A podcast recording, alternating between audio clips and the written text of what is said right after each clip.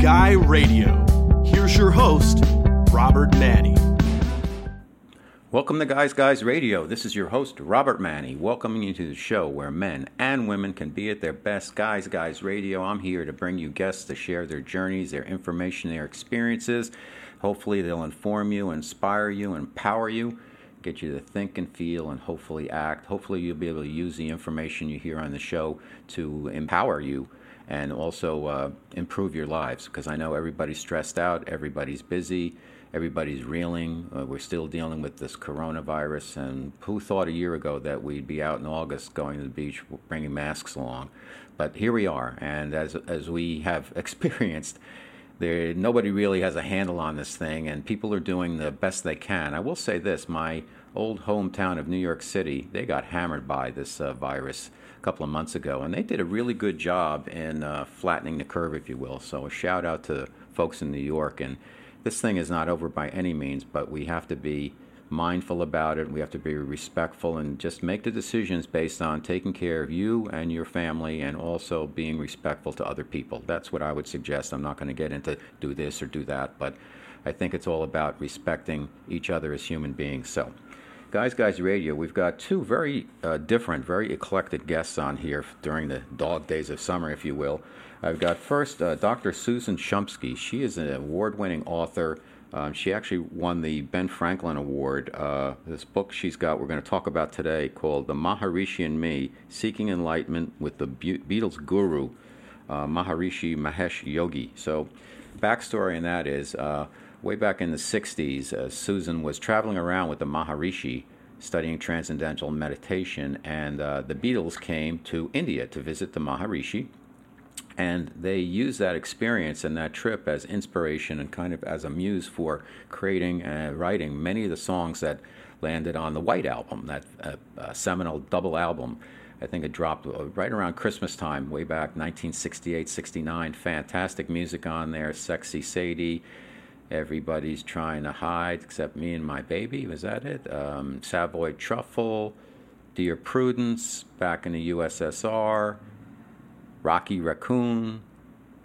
The songs go on and on, but great album. So we've got Susan here today, and she's going to talk about her experiences with the Maharishi and also the Beatles experience and coming up with the songs on that album. We've also got uh, Master Ming Tong Gu. He is America's leading authority and guide to wisdom healing Qigong, and Qigong is really uh, an energy energy discipline, if you will, that helps uh, uh, helps you work with your energy through movement, sound, and meditation. It's five thousand years old.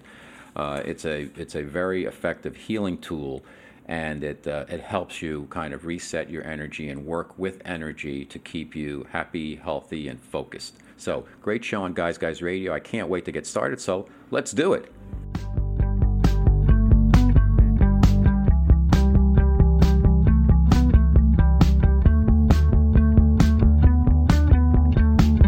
It's Guys Guy Radio. Okay, it's your host Robert Manni, Guys Guys Radio. As mentioned, we have a special guest today and a and a really fun subject. Uh, let me tell you a little bit about our guest first. Her name is Susan Shumsky, and she's a spiritual self-help self-help author. She's got more than a dozen books in print, and she's won a, an incredible amount of awards for her writing.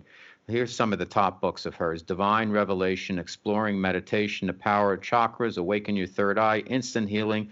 And for 22 years, most interestingly, she was under the tutelage of Maharishi Mahesh Yogi in the Himalayas, the Swiss Alps, and elsewhere. And she's written a book about that called Maharishi and Me Seeking the Enlightenment with the Beatles Guru. And it's a really cool book. It won the Ben Franklin Book Award, which is, uh, which is not easy to do. That's a really tough award to win. And um, we're going to talk about a couple of their other books today, also uh, Third Eye Meditations and also Chakras. The big book is Chakras and Chakra Healing, but we're going to focus on Maharishi and the Beatles and their White Album. Welcome to Guys Guys Radio, Susan Shumsky. How are you, Susan? I am so excited to be here today, Robert, and I'm doing great. Fantastic.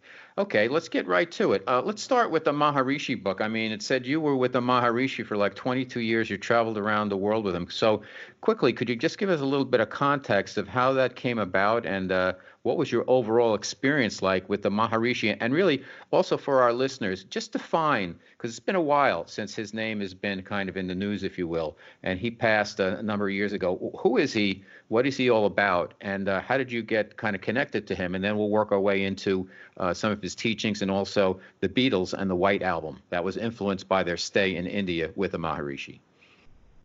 Well, I, it was the 60s and I was a hippie. I was living in the San Francisco Bay Area. And those of us who were flower children, you know, it wasn't just all about sex, drugs, and rock and roll. In fact, we were seeking what at the time we called altered states of consciousness. And our gurus at that time were Timothy Leary and Richard Alpert, who later became Ram Dass. And they right. wrote a book called The Psychedelic Experience. They told us to turn on, tune in, and drop out and they claimed that we could reach nirvana through LSD. Uh, that didn't work out too well for me. when I took LSD, I actually uh, had a psychotic break because I never came down from the drug. I was having flashbacks of the drug for weeks upon weeks, and it was terrifying for me. But in any case, I was still speak, seeking spiritual enlightenment. I was seeking nirvana. So I was reading all the books I could find upon, that talked about higher consciousness. I was reading the Buddhist scriptures. I was reading Autobiography of a Yogi by Paramahansa Yogananda. I was reading The Way of Zen by Alan Watts. And in Alan Watts' books, he said that you have to find a meditation guide. Well, in 1966 in Berkeley, California, you didn't exactly go to the yellow pages and right. find meditation guide or, or anything remotely similar to that. It was a different world back then. So I asked a roommate, How do I find this meditation guide? And he said, Well, have you ever tried to meditate on your own? I said, Okay, I'll give it a shot. So I lay down on my bed and I sort of prayed for or asked for a meditation. And immediately I was propelled into this ecstatic state. I could feel this cord or rush of energy rushing from the tips of my toes all the way to the top of my head. And I felt like I was plugged into a cosmic electric socket, but in a most ecstatic way. And I figured, well, I guess this is med- meditation. Little did I know that I had had not only had my first meditation, but also a Kundalini awakening all at the same time without any drugs or any stimulants. And soon after that, a friend took me to the Transcendental Meditation Center. A Maharishi Mahesh Yogi, the guru that I lived with for so many years, he was the founder of Transcendental Meditation. So when I walked into the center, I saw a picture of the guru hanging from the wall. And I could feel this amazing cosmic energy just exuding from him and this love energy just coming from his eyes. And I just felt immediately this is where I'm going to learn real meditation. So I did. I eventually learned at that TM center when when a teacher finally came to the center, I learned which was in August of 1967 during the summer of love. I think that's pretty apropos. That's when I first learned transcendental meditation. Okay, let's uh let's drill into that a little bit. Um, so uh, we still have to get to how you met the Maharishi, but TM, Transcendental Meditation, how is that different? My understanding, I meditate. I know how to do self hypnosis. I take myself down and I just empty myself basically. And then if I have a question, I ask and I just wait. And I might not get the answer during the meditation. It might come up in a symbol or something or a song or whatever later on. But I usually get some type of answer or clarity. My understanding for TM, because I was interested in possibly exploring that. So let's talk about that a little bit. What actually is that? My understanding is it uses mantras. Uh, that's correct, Robert. Transcendental meditation uses uh, mantra. And mantra is a Sanskrit word or group of words that in that either you think or you chant. And in transcendental meditation, it's not chanting, it's actually repeating the word mentally and just letting it go, not trying to uh, pound on it or or or uh, force it or concentrate on it. it's just a matter of using the mantra and letting it go whenever let's How- go. how do you- you How do you get the mantra? How do you, how, is the mantra chosen for you, or do you come up with your own? And can anybody just say, all right, let's say I say, uh, God is everything. God is everything. God is everything. God. Is, I mean, does it matter? Do you have to be given, assigned a mantra? Do you develop your own? How, how does that work? And what, while you're meditating, by repeating, mentally repeating, or maybe even moving your lips and saying it softly, what does that do to enhance your meditative experience?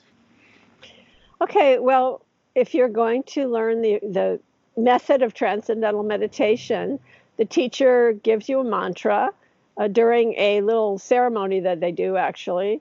And then you use the mantra in meditation. They teach you how to use the mantra to take you deep, deep, deep into meditation.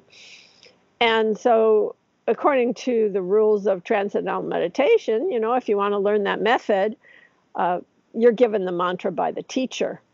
And How do they how do they choose it? How do they choose it, Susan? I'm sorry to interrupt. How how do they choose the mantra? Is it specifically for you based on some type of energetic imprint, or how, how do they do that?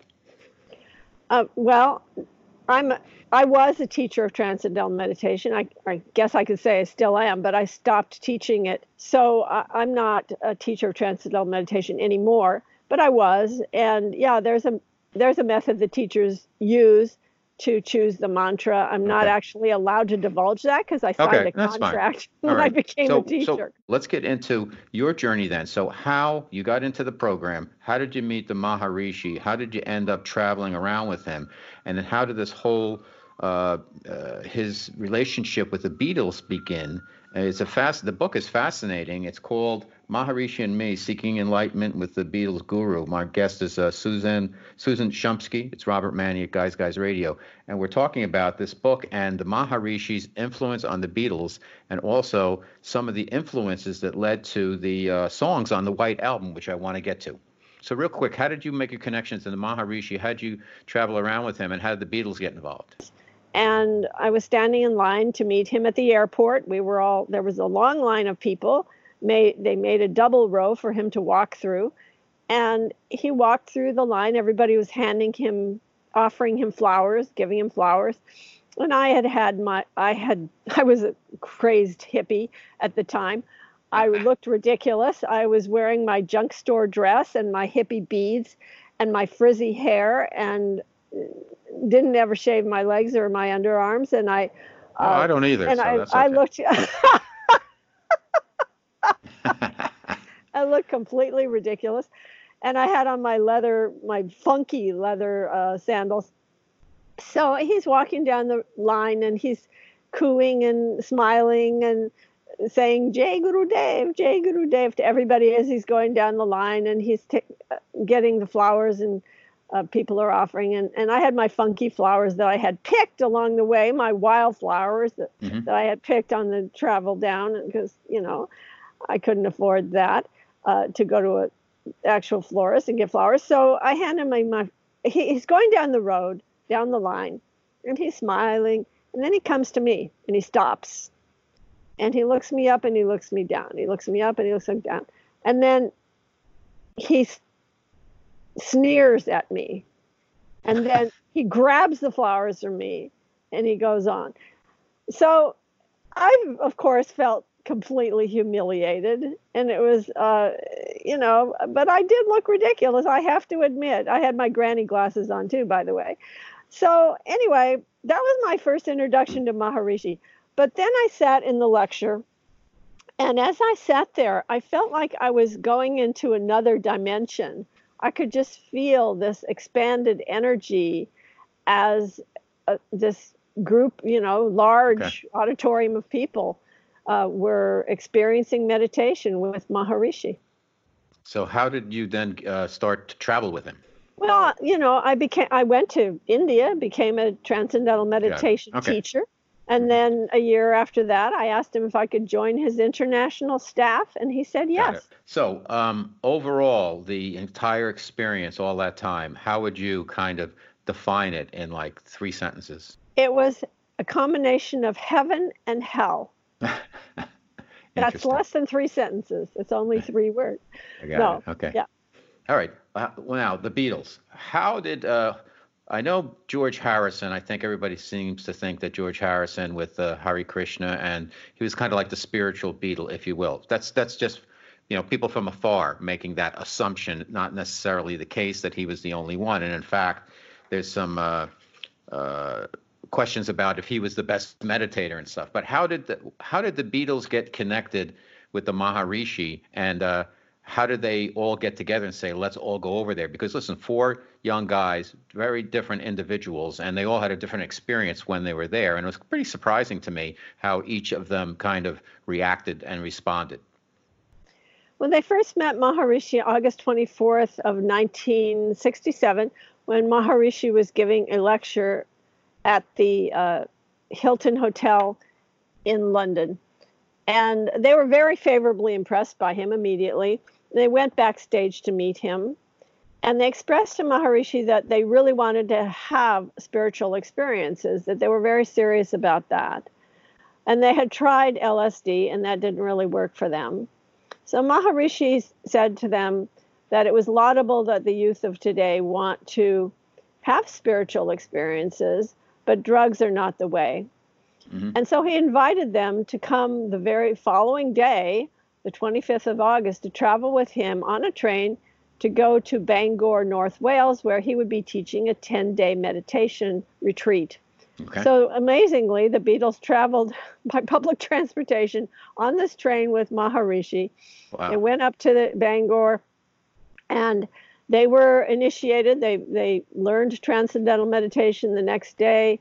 And then, unfortunately, on Sunday they had to come back. They they did intend to stay for the entire retreat, but they came back on Sunday because unfortunately Brian Epstein died that day, so they had to come back for the funeral. But then, yeah, Maharishi invited them to come to Rishikesh, India, uh, for the course, teacher training course that would begin in January of 1968. And okay. they did arrive there in February if you could uh, give us like a little snapshot of how, in your estimation, each of the four Beatles, John, Paul, George, and Ringo, responded to the work of Maharishi and what they got out of it. The understanding is from your book is that uh, their meditations there helped them flow in terms of their creative process, and they wrote basically the White Album while they were there. And there's a lot of encoded messages and symbols in terms of some of the lyrics. But in your estimation, Susan, and again, it's Susan Shumsky, award winning author. The book is Maharishi and Me Seeking Enlightenment with the Beatles Guru. Your host, Robert Manni, Guys Guys Radio. We're talking about her time with the Maharishi and the Beatles' time with the Maharishi and kind of how they responded to the teachings of this transcendental meditation master. Well, they all responded very favorably towards it, actually. Uh, Ringo stayed only for 10 days, however, in India, simply because his wife hated the insects. In fact, she was terrified of the insects there. It was a jungle. You know, there were millipedes, centipedes, scorpions, mm-hmm. all kinds of insects. And also, uh, he had a problem with peritonitis, so he couldn't handle the food. He had mm-hmm. brought an entire suitcase of Heinz beans with him, but uh, believe it or not, he did.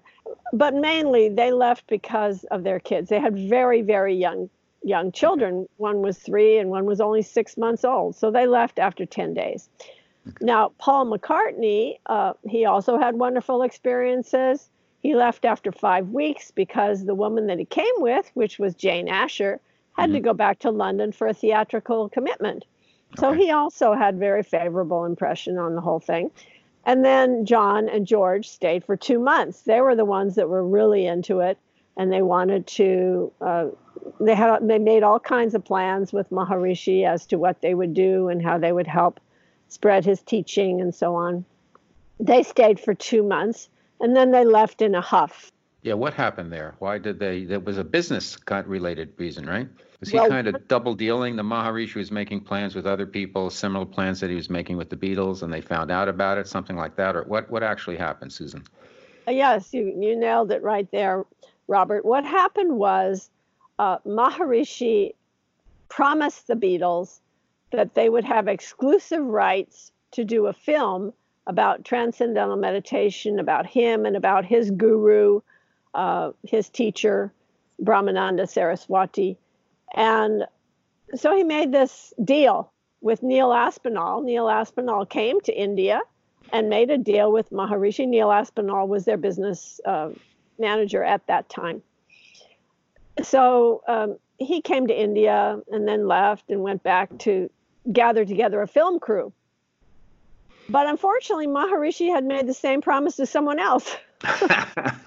he, had, he had made a promise to Four Star Productions of Hollywood.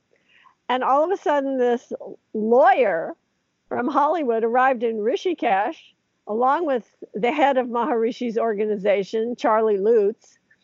This lawyer arrives with a contract, signed contract, that gave him Four Star Productions ex- exclusive rights to film Maharishi for the next five years.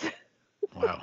So the Beatles got wind of this, he didn't tell well, them, and then they said, "Okay, we're out of here." Well, what happened was, uh, very soon after that, uh, John Lennon opened the door to his bungalow early in the morning. He was bleary-eyed and bedheaded.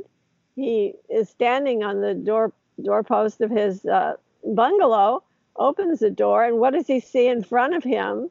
A cameraman and a director yelling, Action!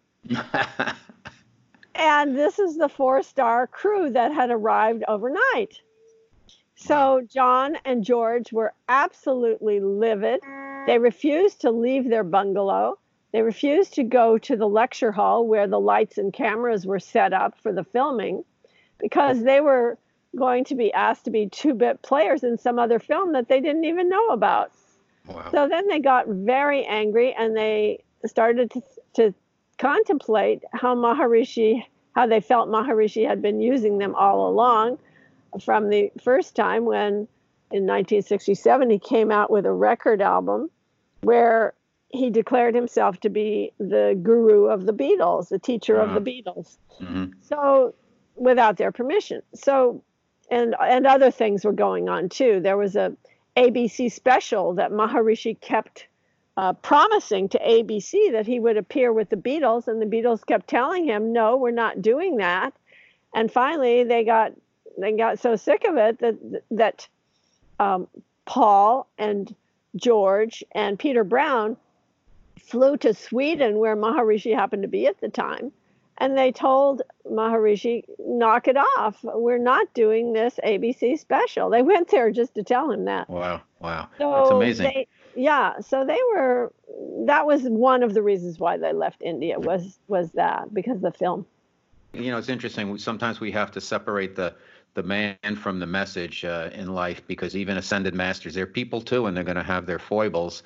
They might have a good message, but personally, they might be a little bit messed up and I, I, guess that's that's part of the whole learning that we have. Um, some of the songs. Let's just talk about because this is fun. Um, you've got uh, secret meetings and meanings in some of the songs. I'm going to throw a couple of names out there and just tell me uh, what you know about them. Revolution, uh, Mother Nature's Son, Blackbird. Okay, so Revolution. This is a really fascinating uh, song because people don't really know what it's about. They think it might have something to do with the 60s revolution, you know, right. all of that. Mm-hmm. In reality, it has to do with something called the Maharishi effect. Maharishi had always said uh, that he wanted to create world peace. He wanted the world to be at peace. And he used this analogy. He said that in order for the forest to be green, the trees must be green. In order for the world to be at peace, individuals must be at peace. And I always thought that was a really sound philosophy and made sense you know how you how can you have a peaceful world if people are not at peace if they're all anxious and angry and all these things?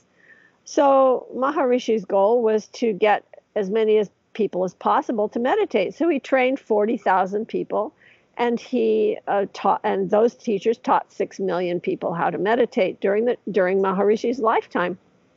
So okay. uh, john uh, was there in India. And, and by the way, they wrote the entire White Album when they were in India. And this song, uh, uh so let me just uh, back up for a moment. Uh, Maharishi not only talked about this idea of creating world peace through meditation, he also proved it through scientific studies. what he did is he sent hundreds of people to war torn areas and to crime ridden areas for them to meditate in large groups together.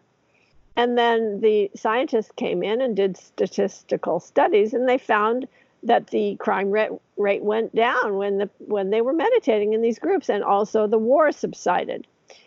So when John Lennon is talking about revolution, when he says you say you'll change the Constitution. We all want to change your head. You tell me institution, you better free your mind instead.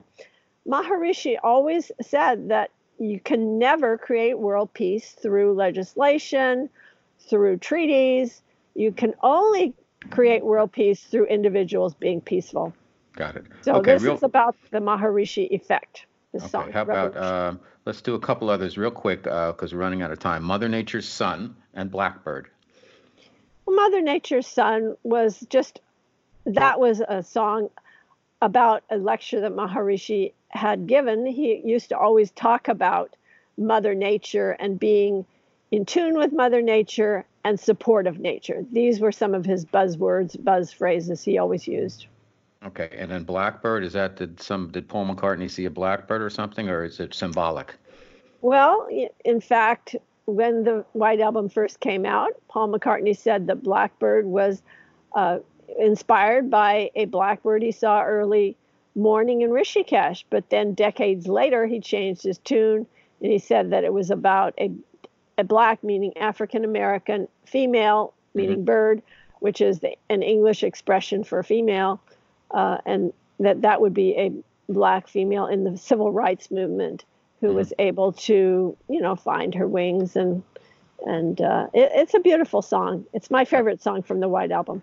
Let's talk about your other books real quick. One is called Third Eye Meditations Awaken Your Mind, Spirit, and Institution. It's really about the pineal gland.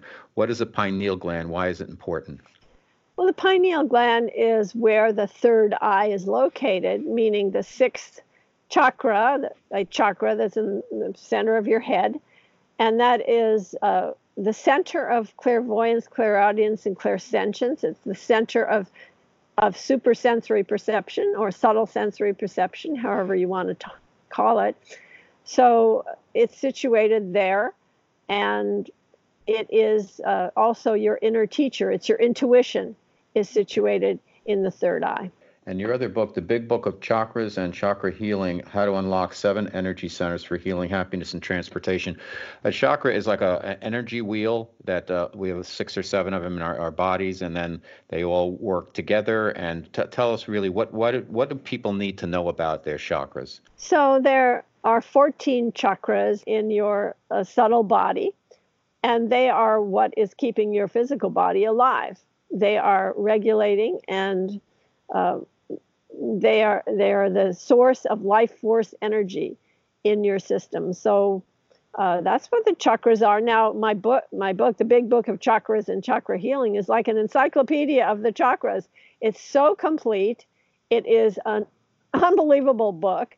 It tells you everything you ever wanted to know about the chakra system and everything you never wanted to know about the chakra system. You'll find it all in this book, and yep. it's heavily illustrated. Um, you know, I did. Yeah, I'm an artist, one. so I did these illustrations, and uh, yeah, I mean, it's it's a very esoteric book, but it it's really easy and simple to read. So right. you start at the beginning, and then it gets a little more complicated as you go along. Okay, Susan Shumsky, uh, amazing stuff. I could ask you more and more and more questions, particularly about this Beatles book, but we're out of time. So tell our audience, please, where they can learn more about you and get your books. So my website is drsusan.org. That's drsusan.org. And I have another website called divinetravels.com. That's plural on the travels, divinetravels.com. Great. Okay. Listen, you've been fantastic. Uh, really interesting stuff. The book's an award winning book about the Maharishi and me, Susan Shumsky. Thank you for being on Guys Guys Radio. Well, thanks for inviting me, Robert. I really enjoyed speaking with you today. Me too. Thank you.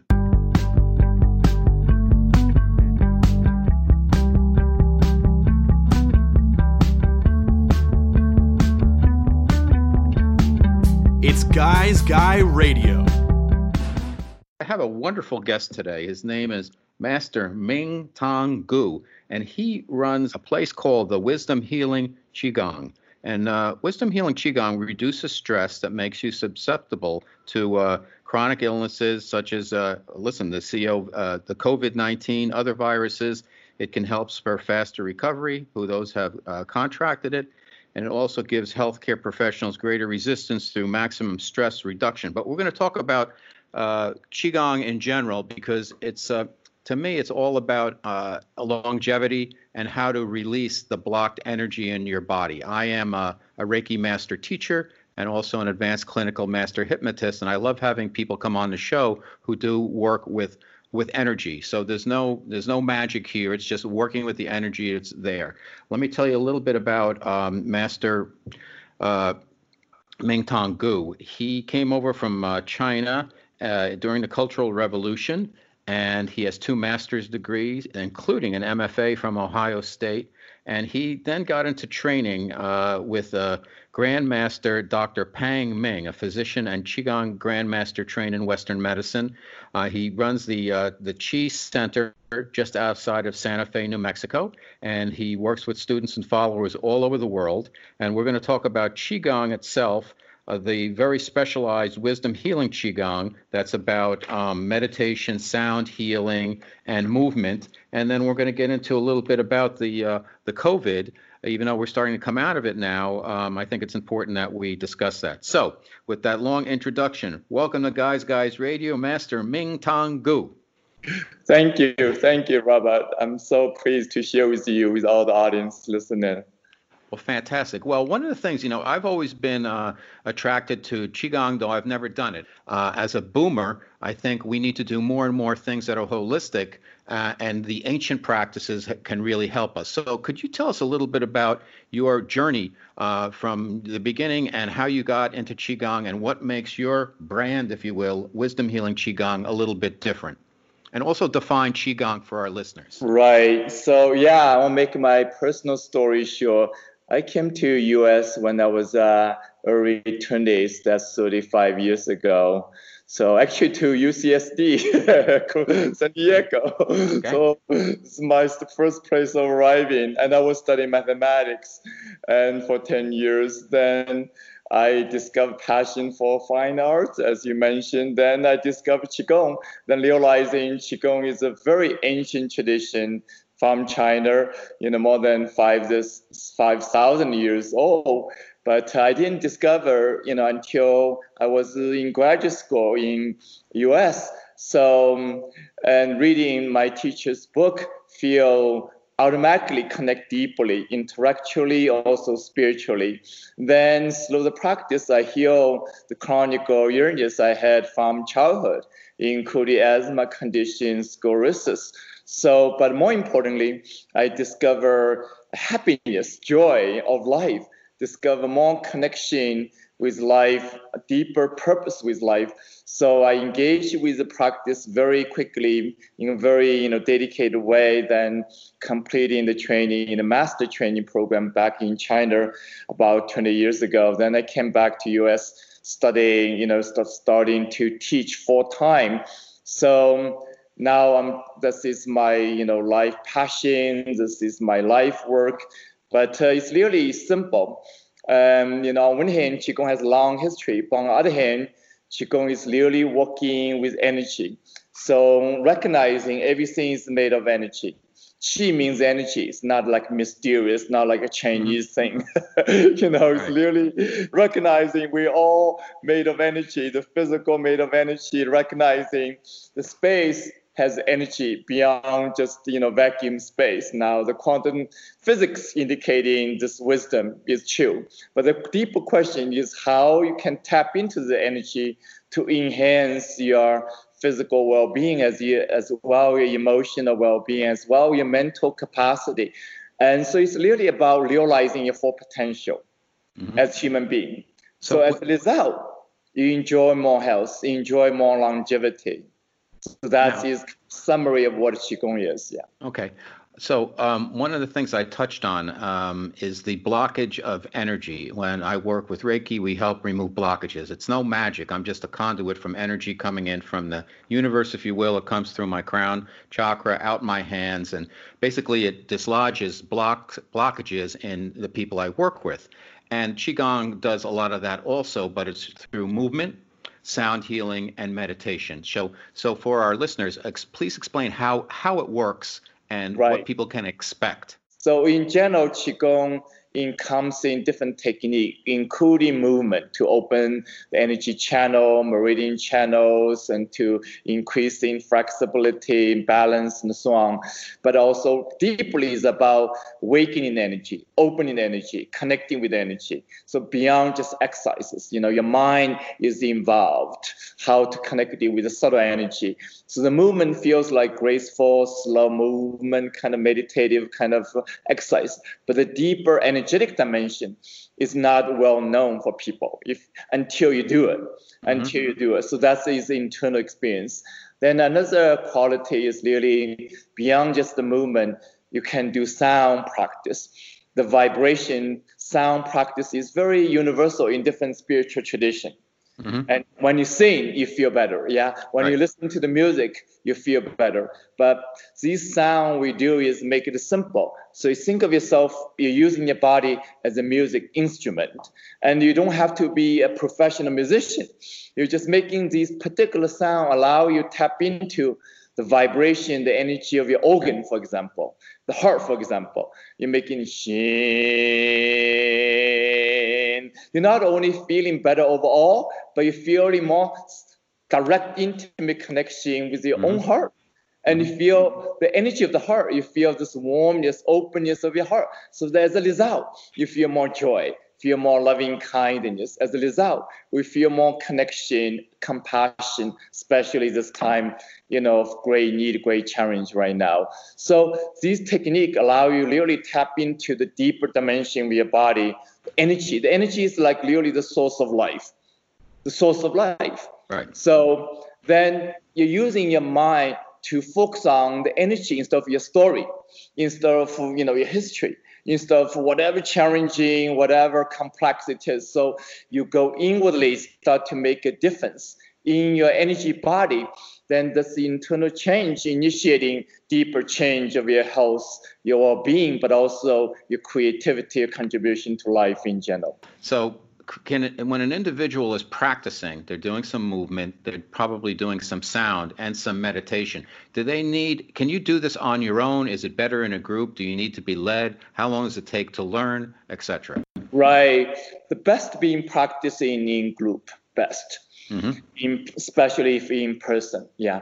Now the second best is practicing in group online together. Mm, sure. a lot of online program. You start feel your heart open much bigger. You start feel connection with each other, and then.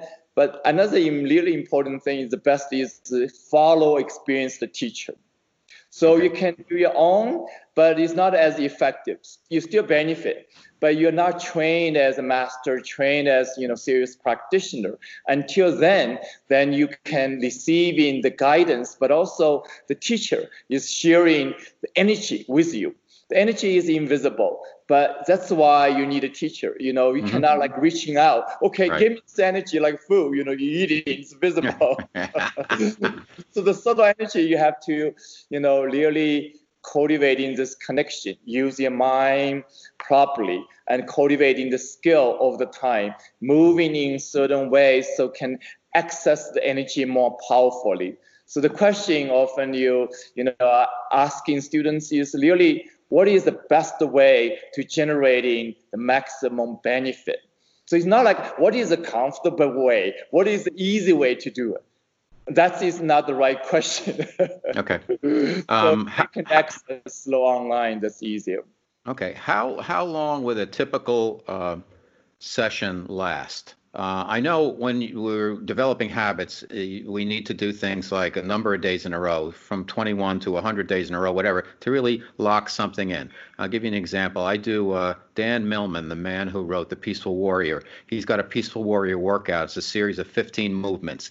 I interviewed him, uh, and I sat across from him, and I couldn't believe how great he looked. And he's 75. I think he's 75 years old now, and he looked just in, in, incredible shape. I said, "How long have you been doing this?" Well, he's been doing that practice for like 30 every day for like 35 years. So I'm on my third year of it, and it makes it opens things up for me. It feels fantastic. So when you're working with uh, somebody's working with wisdom healing qigong, uh, what what what should their expectations be in terms of uh, being able to put this into practice and to get some uh, tangible results? Beautiful. Yeah, I like that man. Then basically, he's doing qigong. right. Yeah. it's another form of qigong he's doing, maybe more leaning towards martial art, but still it's a form of qigong he's doing. So the key is doing it consistently, as long as you can. So in terms of how long you should be doing, it's more about how long you want to do. So it's really it's scientific. Like more you invest in the time, then more result you're going to see basically. Then more consistent, then the cumulative result is more important than oh sporadically doing one hour, two hours, I'm experiencing power, experiencing aliveness, energy, and so on. That's great. But if you don't do consistently, then that wear off. But so that is about life energy. It's about life it's a continuously living experience. It's not like uh, you know you you gain something, you own something. It's a continuous flow of mm-hmm. energy allow you in a better place of your health, better place of your life in general. So the consistency is the key. So you can start in say 15 minutes. Got it. And every day do 15 minutes is better than sporadically do one hour here, two hours there. Right. So then you can increase over the time. Say I'm ready for 30 minutes now I'm ready for one hour. Mm-hmm. And I enjoy so much, even I'm teaching so much, I still do my own personal practice for about one hour a day. So that mm-hmm. is my own. Fantastic. Yeah. Okay. Guys, Guys Radio, your host, Robert Manni. My special guest is Master Mingtong Gu. We're talking about the wisdom healing qigong that he has uh, mastered and he teaches. And you mentioned that there's five secrets of your brand. I'll put that in quotes of wisdom healing qigong, um, connecting with the ocean of light, using your mind. There's a couple of other areas, but uh, let me let me allow you to take the, our audience through what are those five secrets. Mm, mm, yeah. First is uh, cultivating awareness, become more aware so especially right now, you know, we're responding everything, you know, out of habit, out of fear, out of anxiety. We're not consciously aware. First thing is, for example, if we're stressed, the body carry all the stressful energy, contraction, but we're not aware of the body. So the mind mm-hmm. is continuously searching for solution externally or blaming something externally, someone else, something else. Then the body carries this, this stress over the time, then become the cause of for disease, cause for problems over the time, continuously for rest of life, including unnecessary, you know, suffering. So that's first step is okay. awareness. Then the second step is connection. So what are you connecting? So most time we're just connecting with a story, connecting with whatever problematic, complaining about, resisting about it. And so we learn to connect with subtle energy. We learn to connect with the body, learn to connecting with the essence of energy. So visualizing the ocean of light, you start to feel very different. Feel hmm. safe, feel connected, feel empowered. Then the next thing is really bring this energy of the universe to your own body. So you start to feel the external, internal is connected stuff feel this energy of the earth is continuously nourishing us, empowering us. We're not separate from that. So that's the next step. Then deeply you do the transformation. We're recognizing, oh, a lot of my habit is not so healthy.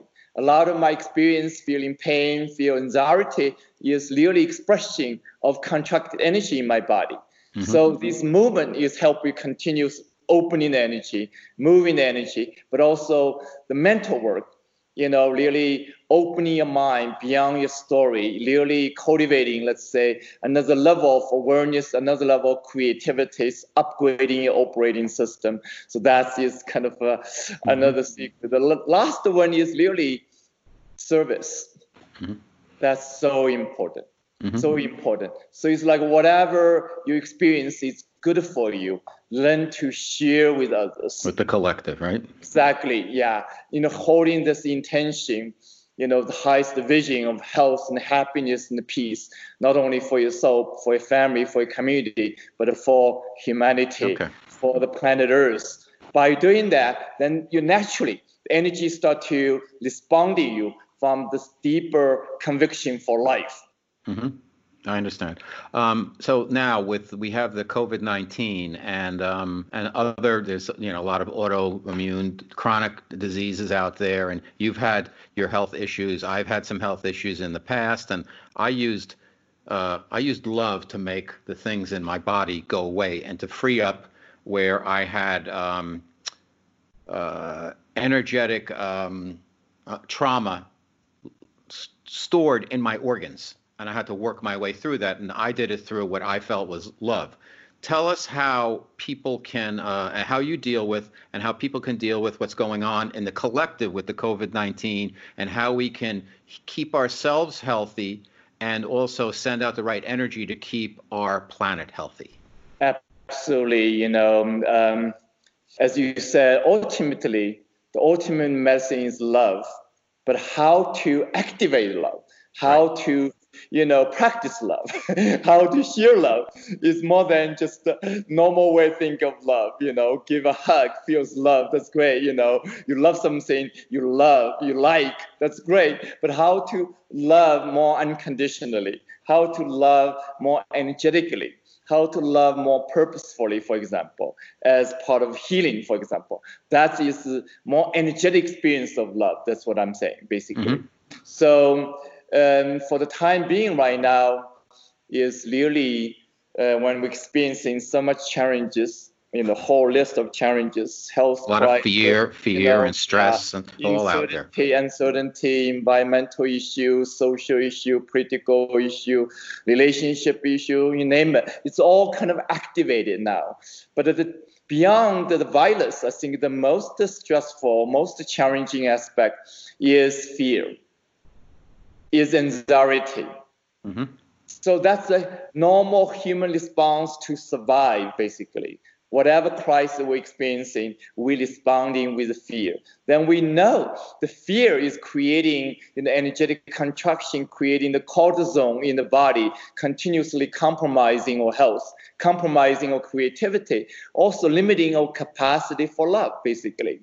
So basically, when more we aware of that, the more we can go into the body, in this case, is the one of the most powerful uh, process I have discovered is slow the sound, slow the sound. So the fear is a contracted energy in your kidney system. And when you're making the sound, you are activating, opening this energy again. When the energy is flowing well, then you're experiencing the power come back. You're feeling more resourceful, feeling more empowered, feeling more nourishment. So you're less responding to life from contracted fear for anxiety or fight flight pattern. So right. when this fight flight pattern, you know, continuously creating vicious cycle of more problem right. in your life, personally, collectively. So that is one way I see to solve the big puzzles. Okay. Well, we're only uh, scratched the surface. There's so much more. My special guest uh, is Master Ming Mingtong Gu, and his uh, teaching is Wisdom Healing Qigong, and his uh, his uh, work is uh, centered in New Mexico. So, could you tell our listeners where they can, you know, what's a good way to start out exploring Qigong, learning about how, your method of it, and uh, kind of getting involved? Yeah, well, strong recommending um, starting online program and we have plenty free resources to support you first. That's at the Chi Center website, chicenter.com. And also, you want if you want to receive more free inf- information plus practice video, is chicenter.com forward slash ancient secret. ancient secret, and particularly including a mini course to enhance the immune system, especially at this time of great need right now. So all the resources available online on the website, and uh, we're here to support you and share this ancient wisdom. Now it's so relevant for the contemporary culture. Fantastic. Well, listen, uh, Master Mingtong Gu uh, America's leading authority and guide to wisdom, healing, qigong. Um, thank you so much for being on Guys Guys Radio. I think what you're doing is fantastic. We need more of it, and I I learned a lot, and I hope our listeners did also. And and you're a guys guy, so thank you for being here. Keep doing the good work. Thank you, Rob. Appreciate. It.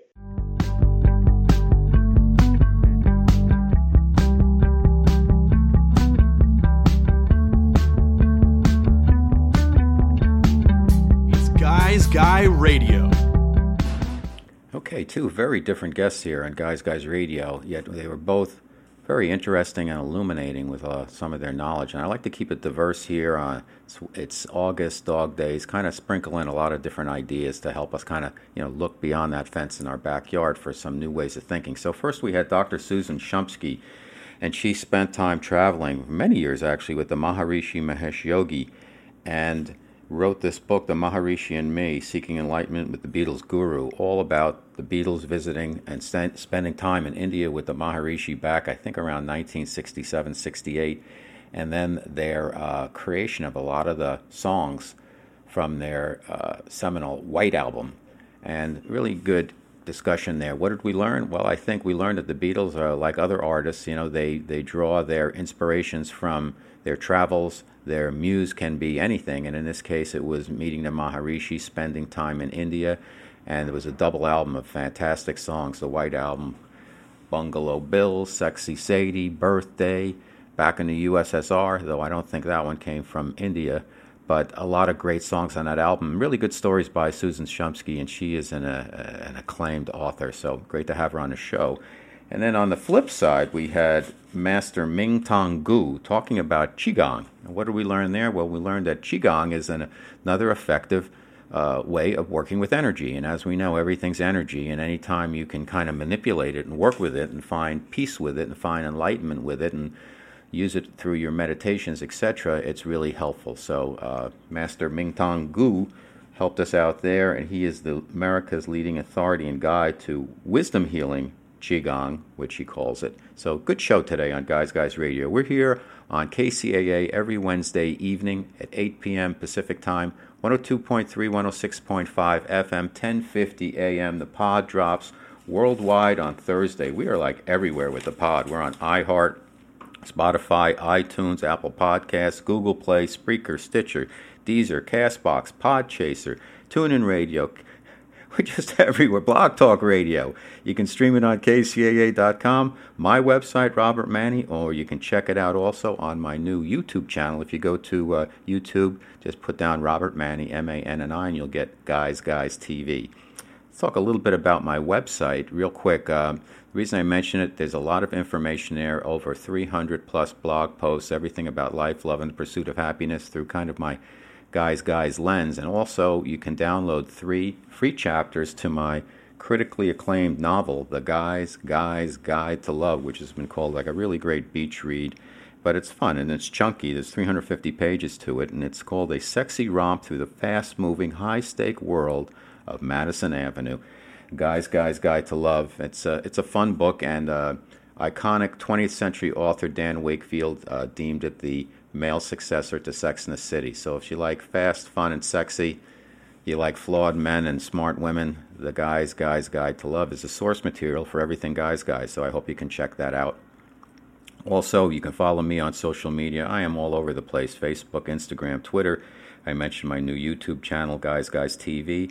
And if you want to support the show, pick up my book on Amazon or wherever you buy your books and rate, review, subscribe on iTunes slash Apple Podcasts, Guys Guys Radio. So we're here for you every week. We've done 420 something shows now, and we've got a lot more lined up. And it's all about uh, informing you and hopefully inspiring you and empowering you and getting you to think and feel and act. Guys Guys Radio. Thank you so much for being here. We're going to see you next week.